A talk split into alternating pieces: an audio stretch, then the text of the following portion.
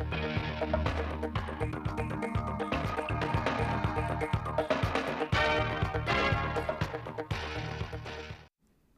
quý vị và các bạn nghe bản tin thời sự 16 giờ ngày 15 tháng 1 năm 2024 của Đài Phát thanh Truyền hình Thanh Hóa. Chương trình được thực hiện trực tiếp trên sóng FM tần số 92,3 MHz. Trong những năm qua, Đảng bộ huyện Thọ Xuân đã nỗ lực thực hiện các mục tiêu nghị quyết đại hội lần thứ 27, nhiệm kỳ 2020-2025 và đạt được nhiều kết quả quan trọng. Giai đoạn 2021-2023, tốc độ tăng giá trị sản xuất bình quân hàng năm của huyện đạt 10,79%, xếp thứ ba toàn tỉnh. Đến hết năm 2023, toàn huyện có 14 xã đạt chuẩn nông thôn mới nâng cao, 3 xã đạt nông thôn kiểu mẫu, 17 thôn nông thôn mới kiểu mẫu, đứng đầu toàn tỉnh. Năm 2023, Thọ Xuân đã nỗ lực hoàn thành và hoàn thành vượt mức 26 trên 26 chỉ tiêu tỉnh giao. Trong số 38 chỉ tiêu Ban chấp hành Đảng bộ huyện đề ra, có 33 chỉ tiêu hoàn thành và hoàn thành vượt mức kế hoạch.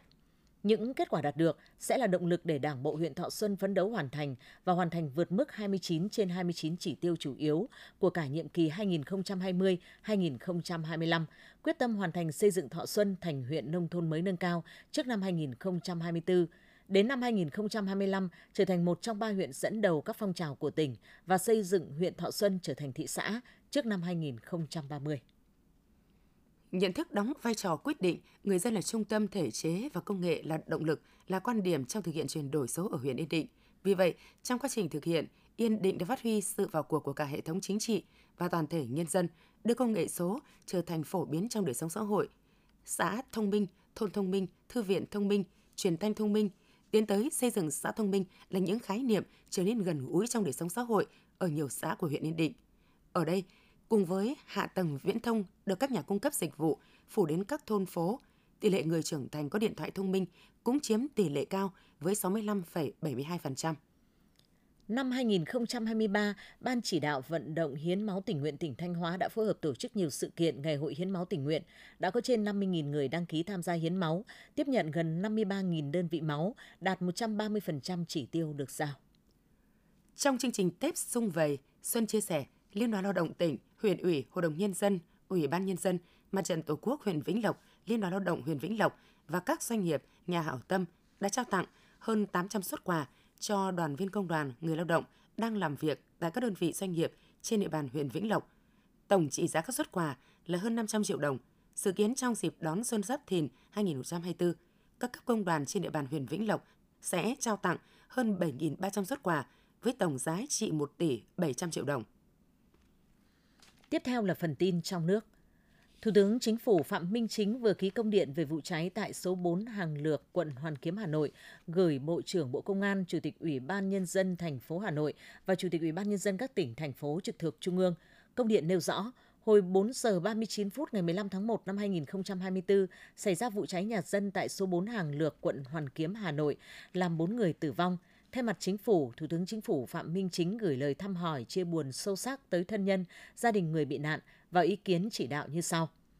Chủ tịch Ủy ban nhân dân thành phố Hà Nội chỉ đạo tổ chức thăm hỏi chu đáo, động viên hỗ trợ vật chất tinh thần gia đình người bị nạn, phối hợp chặt chẽ với Bộ Công an, chỉ đạo các lực lượng chức năng tập trung khắc phục hậu quả, khẩn trương điều tra làm rõ nguyên nhân vụ cháy để xử lý nghiêm vi phạm nếu có theo quy định của pháp luật. Bộ trưởng Bộ Công an, Chủ tịch Ủy ban nhân dân các tỉnh thành phố trực thuộc trung ương tiếp tục chỉ đạo thực hiện nghiêm túc, quyết liệt hiệu quả thực chất các chỉ đạo của Quốc hội, Chính phủ, Thủ tướng Chính phủ về công tác phòng cháy chữa cháy, tăng cường tuyên truyền hướng dẫn kỹ năng phòng cháy chữa cháy, cứu nạn cứu hộ cho người dân và các cơ sở có nguy cơ cháy nổ cao trên địa bàn, nhất là trong dịp Tết Nguyên đán Giáp Thìn 2024 sắp tới. Theo báo cáo của Google, năm 2023, tốc độ phát triển kinh tế số Việt Nam đạt 19%, nhanh nhất Đông Nam Á. Năm 2023, Việt Nam đã có hơn 1.500 doanh nghiệp công nghệ số có doanh thu từ thị trường nước ngoài, tăng hơn 7% so với năm 2022. Tổng doanh thu từ thị trường nước ngoài ước đạt 7,5 tỷ đô la Mỹ, tăng 4% so với năm 2022. Doanh thu của các khu công nghệ thông tin tập trung vào khoảng 15 triệu đô la Mỹ một hecta một năm. Việt Nam nằm trong nhóm 10 nước dẫn đầu về số lượng lượt tải mới ứng dụng trên thiết bị di động trong 2 năm liên tiếp – 2022-2023. Hiện nay các doanh nghiệp xuất nhập khẩu Việt Nam phải đối diện với thách thức khi cước vận chuyển tăng 40 đến 50%, thậm chí là tăng gấp đôi. Các doanh nghiệp đề xuất Bộ Công Thương sớm có giải pháp như giảm chi phí logistics, kho bãi, phí hạ tầng cảng biển nhằm hỗ trợ doanh nghiệp vượt qua khó khăn trong giai đoạn này. Các thị trường nhập khẩu dệt may da dày lớn như Mỹ, EU đang đặt ra nhiều quy định mới về phát triển bền vững, đòi hỏi doanh nghiệp da dày xuất khẩu Việt Nam phải nỗ lực chuẩn bị, tuân thủ để tham gia chuỗi cung ứng bền vững. Tại thị trường EU, một loạt các quy định về các sản phẩm sinh thái, trách nhiệm mở rộng của nhà sản xuất, truy xuất chuỗi cung ứng, các yêu cầu về giảm thiểu phát thải carbon đối với các sản phẩm sản xuất sẽ được ban hành trong thời gian tới và yêu cầu các quốc gia xuất khẩu vào thị trường EU phải tuân thủ. Đây là thách thức rất lớn đối với các nhà sản xuất, trong đó có Việt Nam. Để tuân thủ được các yêu cầu trên, doanh nghiệp dệt may da dày phải nâng cấp năng lực nội tại từ công nghệ đến cách thức quản lý. Báo cáo từ TikTok cho biết, tính đến hết tháng 11 năm 2023, theo ghi nhận, có hơn 2,8 triệu doanh nghiệp siêu nhỏ, nhỏ và vừa Việt Nam đang hoạt động trên nền tảng này. Top 5 ngành hàng bán chạy nhất trên TikTok Shop gồm thời trang, nhà cửa và đời sống, sức khỏe và chăm sóc cá nhân, điện tử và làm đẹp.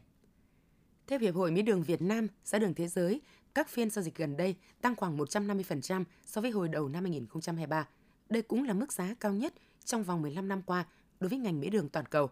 Kéo theo đó, giá mía đường trong nước cũng đang tăng. Nên vụ này, diện tích mía cả nước đạt gần 16.000 ha, tăng 12% so với vụ trước.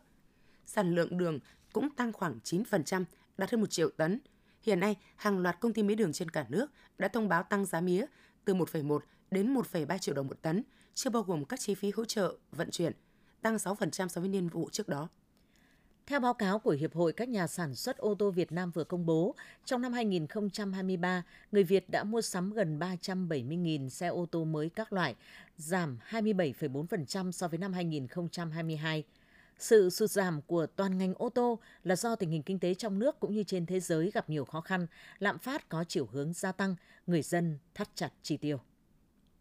Nền kinh tế Việt Nam mặc dù phải đối mặt với nhiều thách thức, nhưng suốt thời gian qua, bất động sản công nghiệp vẫn đạt được những kết quả tích cực, bất chấp khó khăn để duy trì vị trí dẫn đầu trên thị trường bất động sản. Các chuyên gia kinh tế nhận định bất động sản công nghiệp vẫn còn nhiều dư địa để phát triển và tiếp tục tăng trưởng trong năm 2024 cũng như thời gian tới. Giá thuê đất công nghiệp dự kiến tăng ở biên độ từ 3 đến 9%, trong đó tại khu vực miền Bắc, mức tăng sẽ dao động từ 5 đến 9% một năm, còn ở miền Nam là từ 3 đến 7%. Theo thống kê của Cục Phát thanh Truyền hình và Thông tin Điện tử Bộ Thông tin và Truyền thông, một nửa số trò chơi trực tuyến trên điện thoại di động được chơi nhiều nhất có nguồn gốc từ Việt Nam. Một nửa số trò chơi trực tuyến studio hàng đầu châu Á-Thái Bình Dương và Australia là của Việt Nam. Một trên 25 trò chơi trực tuyến tải trên các kho ứng dụng là của Việt Nam. Với nhiều tiềm năng phát triển như quy mô thị trường, hạ tầng viễn thông, Internet, nhân lực tăng nhanh và có trình độ tiếp cận công nghệ mới. Với nhiều tiềm năng, Bộ Thông tin và Truyền thông đặt mục tiêu trong 5 năm tới, ngành game Việt Nam đạt mốc doanh thu 1 tỷ USD.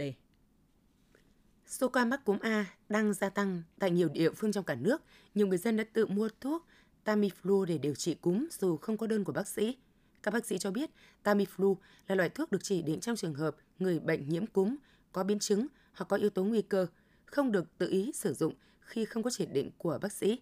Việc người dân tự mua thuốc Tamiflu về uống làm tăng nguy cơ kháng thuốc và dẫn đến những tác dụng phụ không mong muốn.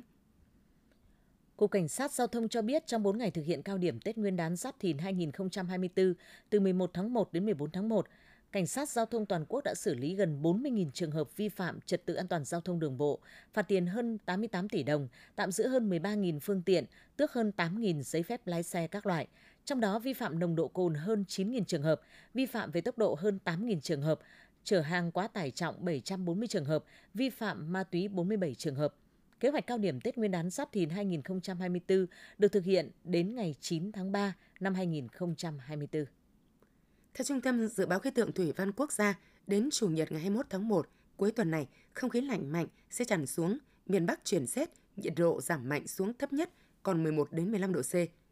Miền Trung dự báo từ nay đến thứ Bảy, nhiều ngày có nắng, nhiệt độ cao nhất phổ biến từ 27 đến 31 độ, đến Chủ nhật mới chuyển mưa lạnh.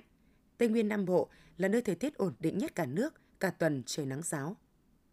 Những thông tin vừa rồi cũng đã khép lại chương trình thời sự của Đài Phát thanh Truyền hình Thanh Hóa. Xin kính chào và hẹn gặp lại quý vị và các bạn trong những chương trình sau.